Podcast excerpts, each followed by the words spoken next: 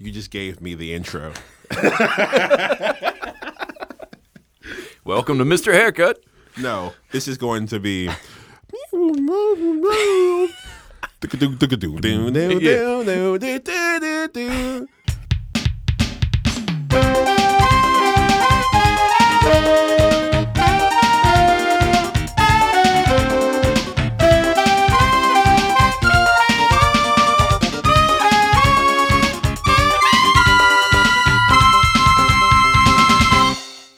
Welcome to Mr. Haircut. Mr. Haircut. Mr. Haircut. I don't really have a good range of voices. Mr. Haircut. I thought you were just going to do like a cow noise. Mr. Haircut. What was that? Like a plane crashing or something? Uh, this is your captain speaking. Yeah. Oh, that's like World War One. propeller plane.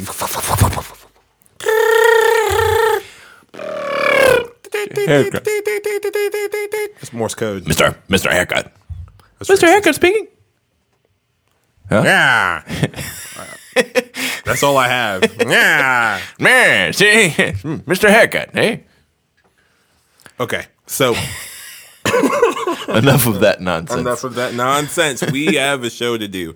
So I had the pleasure of interviewing Blake Richardson from Between the Buried and Me, and he's a really really cool dude. He's so chill and laid back, and um, just an awesome guy. And It's funny how I would expect a certain level of fame and interest to inflate your ego to the point where you might be insufferable. But yeah, just it's not the case with that guy. So, that's uh, awesome. You've you've met him before?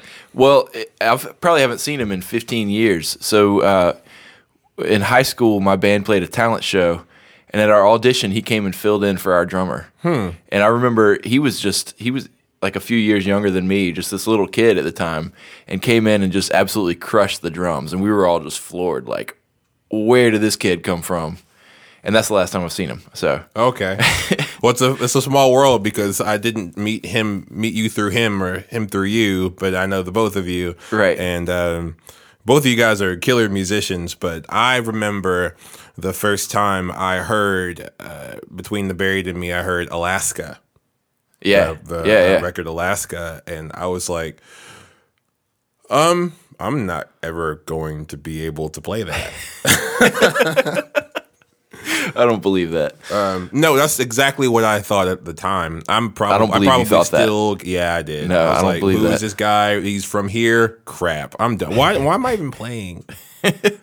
like, oh my god! And so, um, my favorite song that he's ever done really is, um, and I think I've told him this is "Mirrors." It's off of, um, I think it's the Great Misdirect. Okay, I'll check that out. Um, it's a song. It's a record they put out after Colors. okay, So, and I know a lot of people say Colors is sort of their big shift that um, moved them in the direction that they're they're going, but they got like a little softer, a little bit more melodic. There was like singing introduced, and things just got more kind of rocking and, and less metal, more progressive. yeah. So, but yeah, man, it was a it was a great conversation. I'd like to talk a little bit about it because we went into some interesting territory. Yeah. So You guys have done this a few times, right? Haven't you we've gotten I've together and never interviewed him. We've we've talked and we've jammed a while. Um, like this was our third time maybe getting together. Um, the first time was um, with a couple of other guys, and um, and that was cool because I mean one of those guys I had just met, and then an, another one I, I knew for a while before, but had never gotten to play, and everybody was really really good as far as check one, check one two. Um, he just put another microphone that's not on in my direction. Right. No, I just moved it so I could see your face Oh, because it was like okay. blocking half your face, and it was weird because I was. So Yeah. I like to look at your face. I don't. So it was really cool. And the second time we got together, it was just the two of us. And he just, Just the two of us. we can make it if we try, just the two of us. No, um, he pushes me. Like he definitely makes me play harder and just show up. Yeah. You know, in a way that you can't really on gigs because you feel like you have to perform a duty most of the time, especially when it comes to like wedding band Right. Right. gigs and stuff. So, but he was he's on the opposite like perspective, man. Even though like most of the things that he does, he does night after night. So it's uh-huh. like recital. He'll talk a little bit about that, but he gets to actually write his own parts, and uh-huh. he's living the dream, kind of like we want to. A Yeah. little, you know. So, do you have any like, questions about that before we get started? No, let's get into the interview, man. I want to hear this. Cool. Sweet. I'm not. Even, I'm not gonna film it. There's. Oh, okay, sweet, sweet. I mean, I could. I guess. Yeah, fuck it. You don't have makeup on. Or you know what I mean? Done out, man. Wife's gonna grill me for not having the hat on, and Having a hat. yeah, she likes me with my hat on. Oh, so every time you get interviewed, she wants you to be in a Oh hat. yeah, she's like, you better have a hat. That's Yeah, great. Better wearing the baseball t-shirt. Oh my goodness. so mine could care less sometimes. I think. Yeah, yeah, Uh, cool. yeah. Oh, I mean, you know, she really doesn't give a shit. but- That's what I'm saying, man. It's like I'll try to because I try to share things with her, like, and you know, I, I guess there's that little bit of like, "Hey, mommy, look what I can do," kind of kind of thing. yeah. Uh, and so you're like, "So check this song out, isn't it badass?" And she's like, "Sure." Yeah.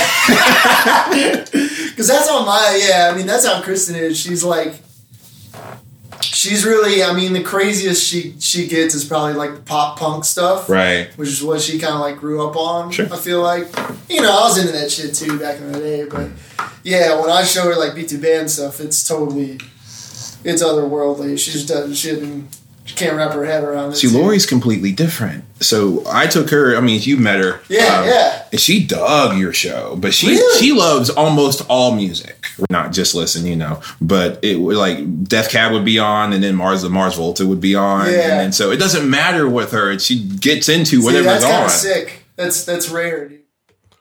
So I feel like almost every single musician can relate to that sentiment. How many times have you been with a girl and you're like, check this out, and they're just like, hmm. Yeah, it's cool. Yeah.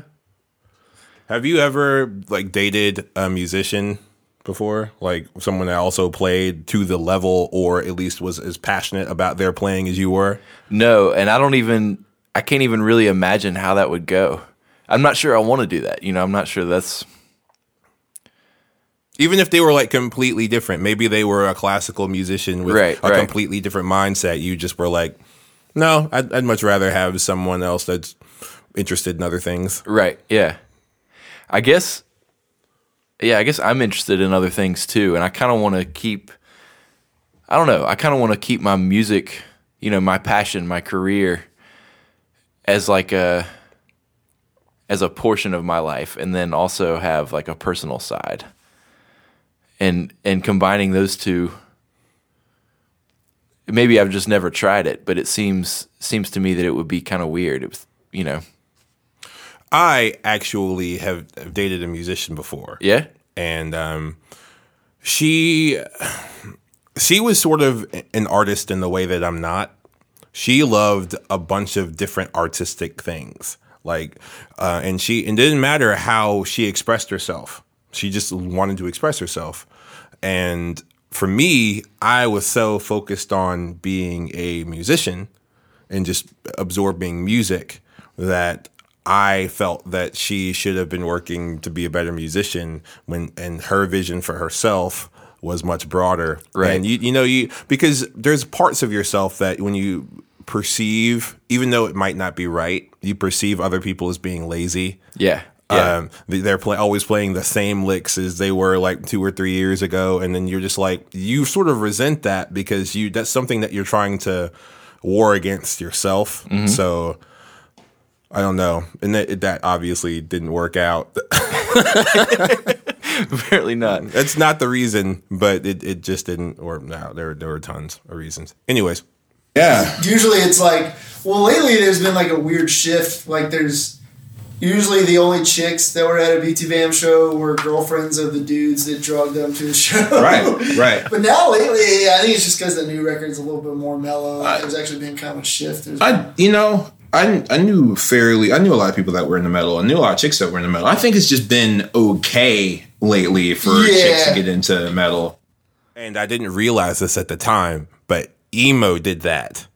Like Oh, punk really? and like the emo scene, like as far as people, girls liking the whole um, androgynous type of look, Right, Like Uh. Ger- um, Gerard Way, um, I think that's his name from My Chemical Romance, and Uh-huh. then um, bands like that, Taking Back Sunday, and Right. girls really got into that kind of thing, and that just kind of pushed them into like heavier music. Yeah. And so now, since most of that stuff is gone, now it's just more more metal, and all those girls kind of learned to learn uh, to like that stuff too. Yeah. That's my opinion. I mean, I grew up playing punk.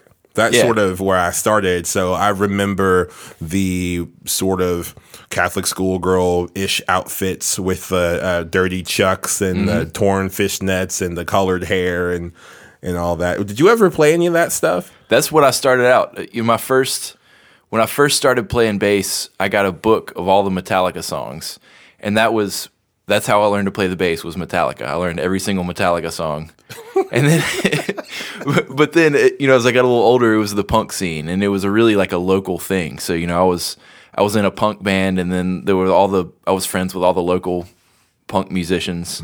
Um, and then from there, we kind of got into metal. Okay. And that's when I started branching out into jazz and that kind of thing. Sure. So I never was really in uh, hardcore into metal, Right. but uh, but I dig it, and I still dig it, and I still listen to it, and it's I have a really deep appreciation for good metal. Sure. Um, yeah, it's great. Were you um around when a, a beloved was big around in the area? No, that's well, I was around, um, but that's right when I was you know I was really getting into jazz. And, Okay. Um, yeah. So it's funny because I wasn't, I sort of was born with jazz. Like my dad played that kind of thing. So I always had that in the house. So rock and roll to me was the novel thing. That was the new thing to Yeah. me. Right.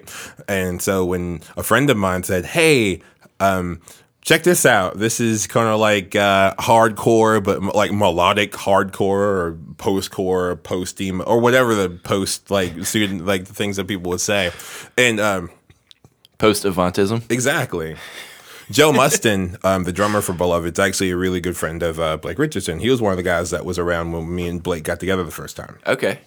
So you see him around every once in a while. He played for uh, God, what's the name of that band? Oh my goodness, he's gonna kill me. um, uh, it will come to me later, and then I'm going to stop the audio in a really, really weird place, and I was like, "That's one- it right yeah. there. That's Yeah. it."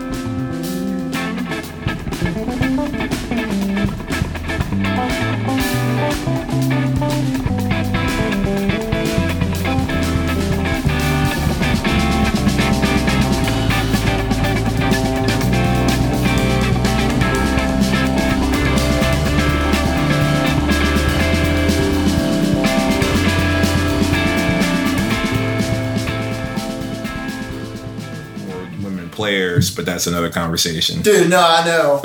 There's, I mean, there's some sick players out. May not so much like in the metal genre, Sure. but like as far as girl drummers, Right. Like they're starting to Um, kind of make a upright. There's that German girl that and uh, ah, damn, Anika Nilles. Yeah, she's dude. bad, dude. That Sick. that vi- that video synergy. I'll still look at that every because of the photography in that is incredible. yeah, I know. It's like it's filmed really well. It's like, damn, this looks like a legit music video. Um, Exactly, but tight. she is just phenomenal. Her feel is good. Her touch is good. I mean, Yeah, her I know. She, that's the thing, man. Like she's just she looks normal. Like she just she's very comfortable behind the kids. Like Mm-hmm. it's weird, and you know, guy there's guys out there too that have this like awkward sort of form or technique to them. And, Right. But I felt like I don't know, it's because you don't really typically see too many girl drummers. Sure. But when you would see them, they'd be like, "Yeah, there's just something about it. It just looks weird." But she just like she has that comfortable look behind it. You know what I'm saying? Yeah. So I wasn't Yeah. I wasn't saying so much as there aren't girl drummers, but if women are what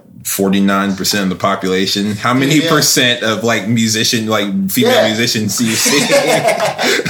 you know, I'm, I'm sure there are tons. Um, and I could name a couple. I mean, Anika Nilles myself and out of the, the, because there's that chick, what's her name? Sheila E. Not Sheila E. Because I'm still trying to think about metal. I mean, like Oh, yeah, yeah, once yeah, you depart metal, I mean, you're like uh, uh, Sheila E. or Meg White or uh, Terri Lyne Carrington or um, Beyonce's drummers. Yeah, yeah. I forget her name, but I've, I've, I've, I've, she's always on my Explore feed on Instagram. Right. pop up. Like, So I mean, yeah, but and I and I hate that you have to sort of cross genres in order to get like just more female names. Yeah, yeah. And, but I mean, at, at, at the end of the day, though, it's cool that they're that's starting to like. I don't know if that's like a thing or if it's finally become like acceptable that Right. drums aren't this typically like masculine sort Or of not even just instrument. not even just drums, just music in general. Yeah, musical. Yeah, yeah, music in general, man. You Like. I feel like the most I would hear, like, girls are typically either piano players or you know violinists Or front the band. or front the band. yeah, Right. yeah, yeah. Seriously, and then but you never see him like. Like Or- I remember growing up and seeing like Smashing Pumpkins and Homegirl was on bass. I was like, "Oh, that's sick! You Sure. never see that." Right. It's, it's kind of cool. I think I don't know is because that has to start locally, right? You know, I mean, I, I know tons of women that are in the music scene, but yeah, they're still, for the most part, backed by men.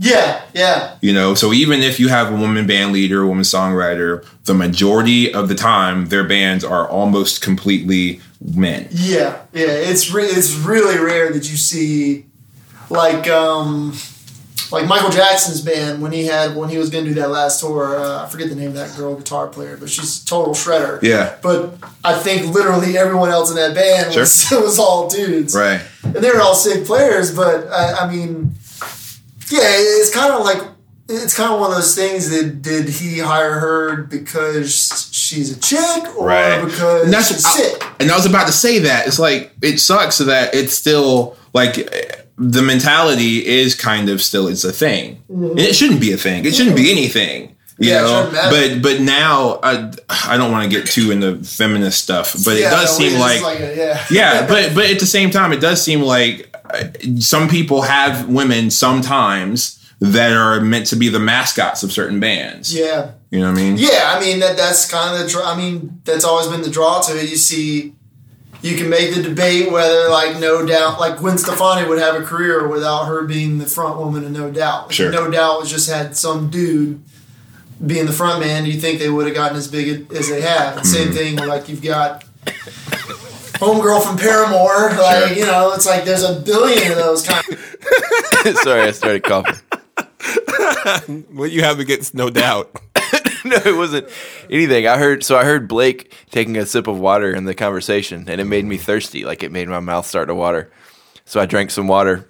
Just hearing his voice makes my mouth water. Can't wait to hear his drumming. I know, right?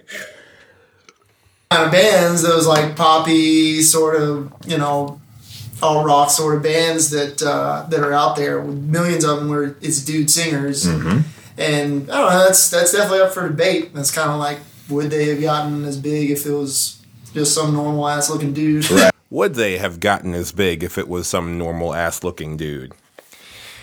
That is the question, and I would say no. I mean, uh, uh, talking about having a female mascot for the band, uh, I think that's the case with a lot of acts that have gotten big. Um, unfortunately, Yeah. You, can you a- name any that you feel like, eh, they?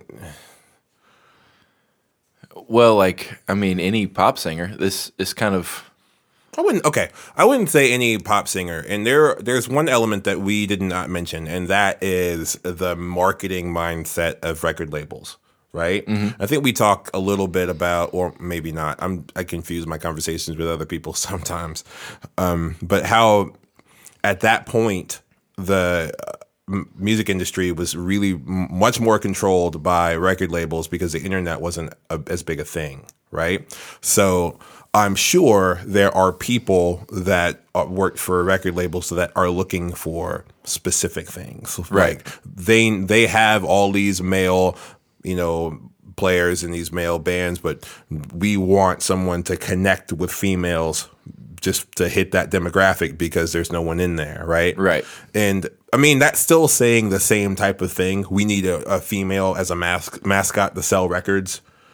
Um, but at the same time, I don't like Chris. We had a Britney Spears versus Christina Aguilera sort of uh, conversation in the in uh, I can't remember where, but I think it was in the in the band truck. And how I'm a huge, I've always been a huge Christina Aguilera fan Yeah. because it was evident really early on how talented she was Yeah. right? And she, to me, just with her voice alone, kind of earned her keep when it came to her status as a superstar. Yeah. Britney's a completely different animal. You know, and so if it wasn't for that, if it were all like a meritocracy, people like Christina Aguilera would like always win hands down, and Britney Spears would be in Las Vegas. Yeah. where with the rest of sort of like the all-in-one performer type of, I can sing, I can carry a tune enough to get by, but my show is really more about dancing and um and all that stuff. Right. And Christina Aguilera is, is certainly a badass. And I think maybe the reason she's so popular is because she's got the whole thing. She's got the dance moves, she's got the look. Um, but as far as just singing, you know, I went to school with 10 singers who, who could sing as well as her. You know, uh, there's a million of them in the world. I mean, it, that alone is not what got her famous. Sure. Her voice alone you know, it might be that she's a whole package, whereas you know, and there's a lot fewer of those in the world. Um, but you're right that she is not just a gimmick. Um, she is not just a mascot. Sure. Whereas somebody like Britney, Britney Spears is just Okay. a mascot, just a look. Do you think that the same thing could be said from someone like Adam Levine, for instance? Because to me, Adam Levine is like the the male Britney Spears. Yeah, You yeah, know, he is a good-looking dude with um, enough music talent to get by. But if he looked, if, if we took his looks down from like, let's say, what is he, a nine point five to an eight but then we took his singing level up, he would still be like popular. You know, Ed Sheeran, for instance, doesn't look anything like um, Adam Levine does, but I think that Ed Sheeran is ten times more musically talented than Yeah. Adam Levine is. Well, and it's and it's not just music. Um, Ed Sheeran is probably a great businessman, and he's made great decisions with his life. And he's um, so I I really don't know a whole lot about him, but my impression is that he kind of gained a following on his own Mm-hmm. before he was picked up by a record label. Yeah, and I guess that's not fair either because now we're talking about internet internet age stuff Yeah, compared yeah. to where Adam Levine broke when that was just starting to explode, but it wasn't nearly as saturated as it was. Right. So Adam Levine still kind of fits. Excuse me. Adam Levine still kind of fits the original model of how people get discovered and then pushed by um, big record labels. Yeah, yeah, So I just wanted to bring up a male because I didn't want to pick on females. I, I Right. wanted to kind of make it clear in the original conversation that it wasn't just uh, females. Anybody could be a mascot and anybody can get famous because someone thinks they look good and can carry a tune. Right. But yeah. But that wasn't even a question. like I, we haven't gotten that far yet. But that's kind. I mean, at the end of the day, too, that's kind of the pop world. I feel like that's when it's getting into. Sure. There's like the politics and stuff involved with that. But as far as like musician based bands, yeah, I mean, I don't think it shouldn't really matter. Do you feel like um okay, first of all, the name the name of the podcast is called Mr. Haircut. I apologize. I it took me that long to actually tell him what the name of the podcast was. I am such an amateur interviewer. You mean he's not an avid listener of Mr. Haircut? Oh no. Oh no. He he loves Joe Rogan. You know, Joe Rogan has everything that we don't. He's funny. He has an audience. Um Yeah, so the weirdest little D tier podcast at the moment. I bet he doesn't have a big black man that makes him biscuits every morning. You know, I feel like he can afford it.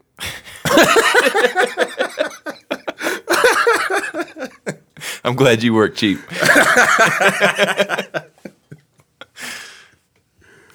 So- Where's that at? um, Mr. And so the the um, it's actually on improv. The the podcast is sort of on like improvisational music. Oh, yeah, And it's not not just uh, improv like jazz or whatever, but what we did today. Yeah, just like shedding. shit like Exactly. Yeah, yeah. Totally. Um, so I kind of want to wrap the conversation back Into to that, that, at some yeah. point. But I do want to ask: Do you feel like you can? I don't want to get you in trouble, but I do want to feel like like do you? Can you tell if a girl is playing or not? Do you feel like you there's a difference Like- in the, the sound? like if I were to hear it, not Yeah, see exactly. like a like a Turing test or whatever. right, right. Before he gives his answer, I want you to answer that question. Do you feel like girls sort of innately have a different sound on musical instruments than guys do? Um, no, I don't. I mean, I, I feel like I've heard a lot less, a lot fewer female musicians, um, and a lot of them have come about, you know, have come through to their music differently than men have. Uh, but I don't think there's an innate difference between male and female. So like es- like Esperanza Spalding uh, on upright would sound well, she crushes everybody else in the world. I mean, she, that's not a good example. Or uh, what's what's that chick's name? Oh, oh, I cannot remember anyone's name. The girl that got popular, right, playing with uh, Jeff Jeff Beck and Vin oh, Coley. Tal Wilkenfeld. Her. Yeah. Uh, Do I think she has a different sound because she's a female or Yes. no? Okay. No. Um, it, she grooves harder than you know. She she's got the groove. What we were talking about last week with Ryan. She's she's just got that soul. She's got the groove. Um, that everything she plays is just tasteful and and fits perfectly. You know, fits perfectly around the beat. Um, eh, she's just got such a great feel. I think it has nothing to do with her sex. Okay. No, no, I couldn't tell. Like I, I wouldn't be able to tell. Like I feel like uh, at least if I'll know if they're, I can tell if they're a good player or not. But I definitely couldn't tell, like if like who was playing, what gender. I feel like at the end of the day, I, I, would be able to tell like a good player from a bad player. But that's about it. Yeah. Yeah. I think that's fair. I think all of the the chick um, players I've known, I've known that they were chicks before I heard, and it probably colored my perception of their playing. Yeah, yeah. I, like it's funny. Like I wish, dude, Prince did that. I think it was the last time he was on Saturday Night Live, but he did that. It was cool what he did. He did um, that eight minute long jam or whatever instead of because I guess that was his terms. He was like, if I'm gonna do it, I don't want to do two separate things. I just want to do one Right. long thing. I was like, that's kind of cool. But now going back, I wish I would have like not seen it and just heard it and been Mm-hmm. able to like see because I think it was an all girl Yeah, band. Like sure. it was all it was that girl drummer, and then she had the bass player and that shredder guitar player. Who Right. think, who he's had, I think he's brought her out a bunch before. But yeah, now going back, I was like, is that in my head now? Now I, I see a girl playing. Is that gonna Right. Because for a long time it was, can you tell if a player is black or white? Oh, dude, I do that. I do that with uh, my guitar player Paul all the time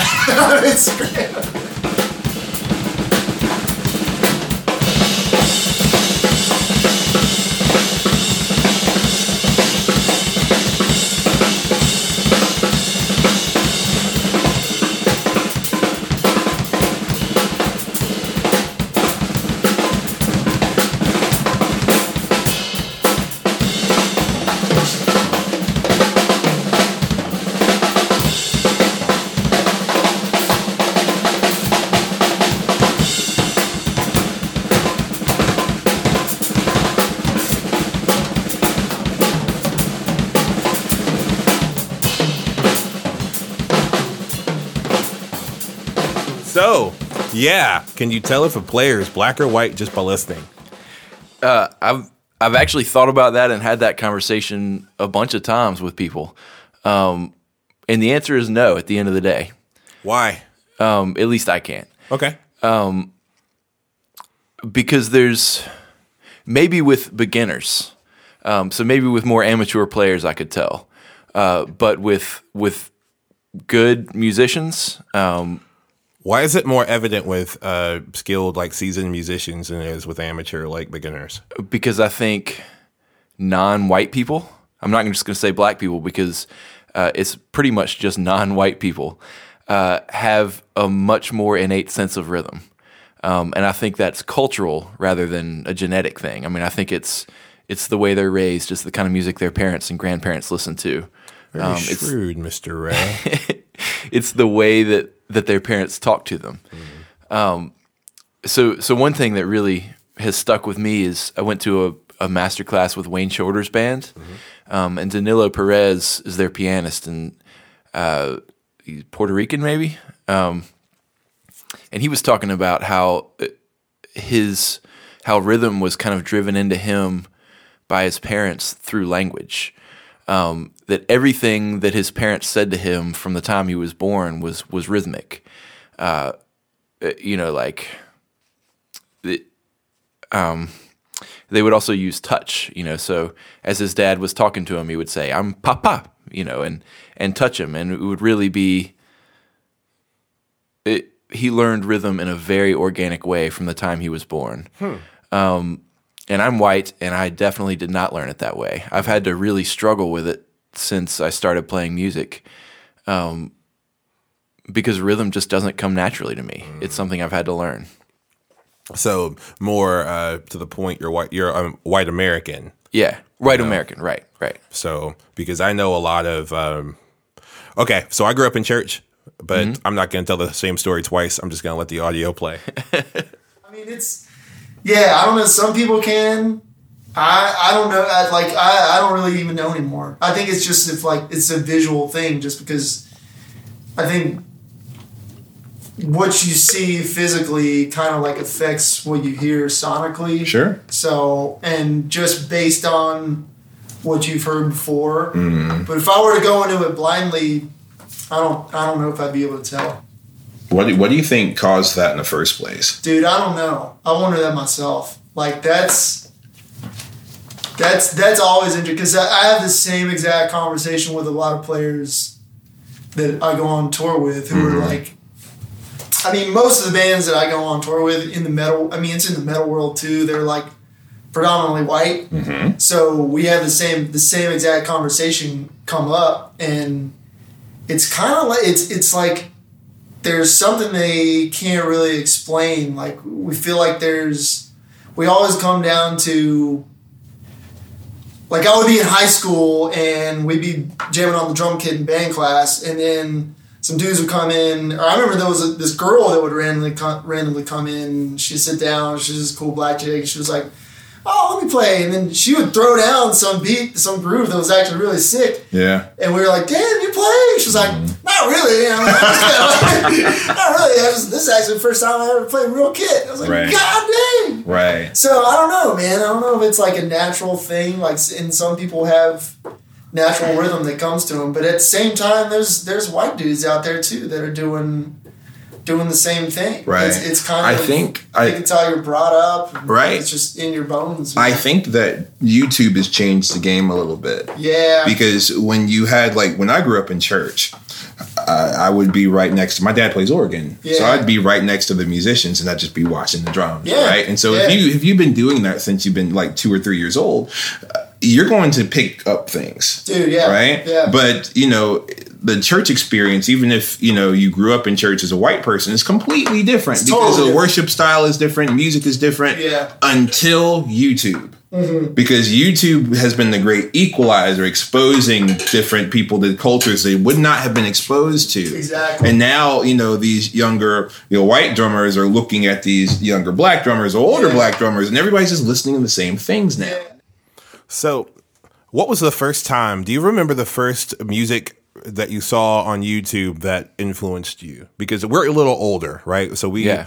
we were in it before that exploded, but that still introduced us to other things too. Do you remember the first notable YouTube video of just some no name that became famous that you remember seeing? Hmm.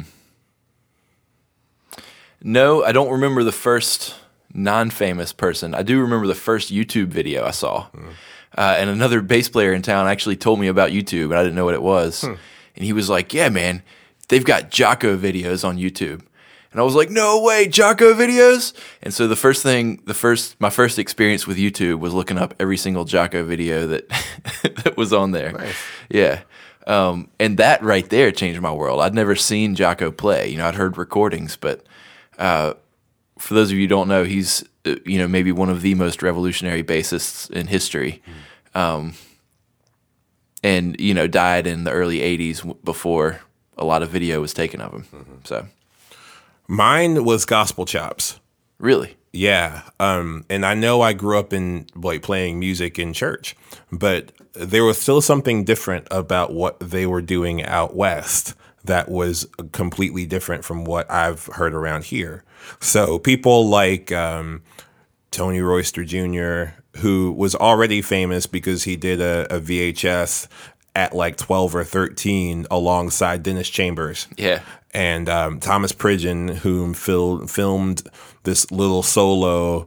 Uh, everybody knows his solo. He's a, like a skinny 19 year old kid at the time, and it's a really dark, crappy looking video. But he's just like going to town.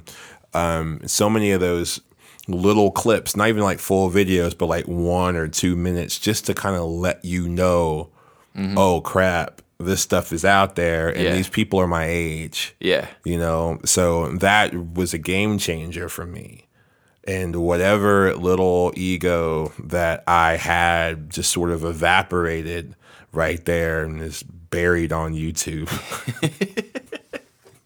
there's a lot of ego buried on YouTube. i'm sure there is and there's a lot of e- ego uploaded on youtube too Yeah, because yeah. everybody's trying to get internet famous Yeah. but i don't understand how anyone could have a inflated sense of self when there are so many talented people out there just doing it mm-hmm. you know and well-known people people that you've never heard of already oftentimes conquering the ground that you're just starting on Yeah, yep, It started with us a little bit. It did. You know, and like Thomas Pridgen, right? He's Yeah. he's a black drummer and he definitely has a little bit of that sound, but at the same time, he was obviously inspired by a lot of rock music too.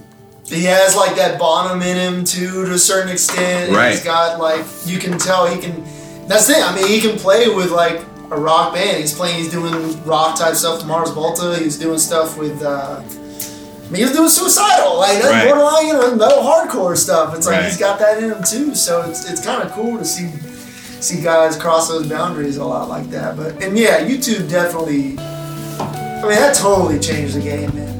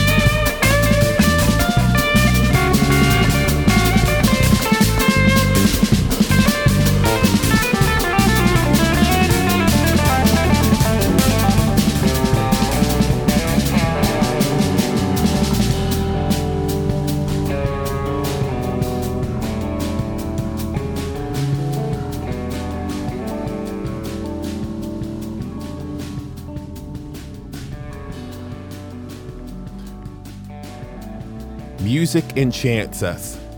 With open hearts, we rejoice. With one voice, we sing. That was my haiku I wrote 30 seconds ago. Consider this a formal challenge to get poetry submissions sent in to Mr. Haircut at MrHaircut.org. We want to hear from you guys. We're serious. We love you. We wish the best for you. And we want to, if not see your faces, then to read your words. Because I know that you guys have the best words. This is Jonathan Green from Mr. Haircut. I want to thank you guys for listening. This was part one of our conversation with Blake Richardson. We want to extend a huge thank you to him because he was taking a break from tour and he could have done anything else. He could have been hanging out with his lovely new wife. He could have been resting. He could have done anything better than to be subjected to my poor interviewing skills. I want to make a couple of quick corrections. First, first we mentioned earlier in the conversation our mutual friend Joe, who is the drummer for Beloved. The band that I could not remember at the time that he played for was called The Almost. Secondly, Beyonce has had several female drummers, from Kim Thompson, Cora Coleman, and Nikki Glaspie. The music playing under my voice was from Carmine's 901 on Sunday.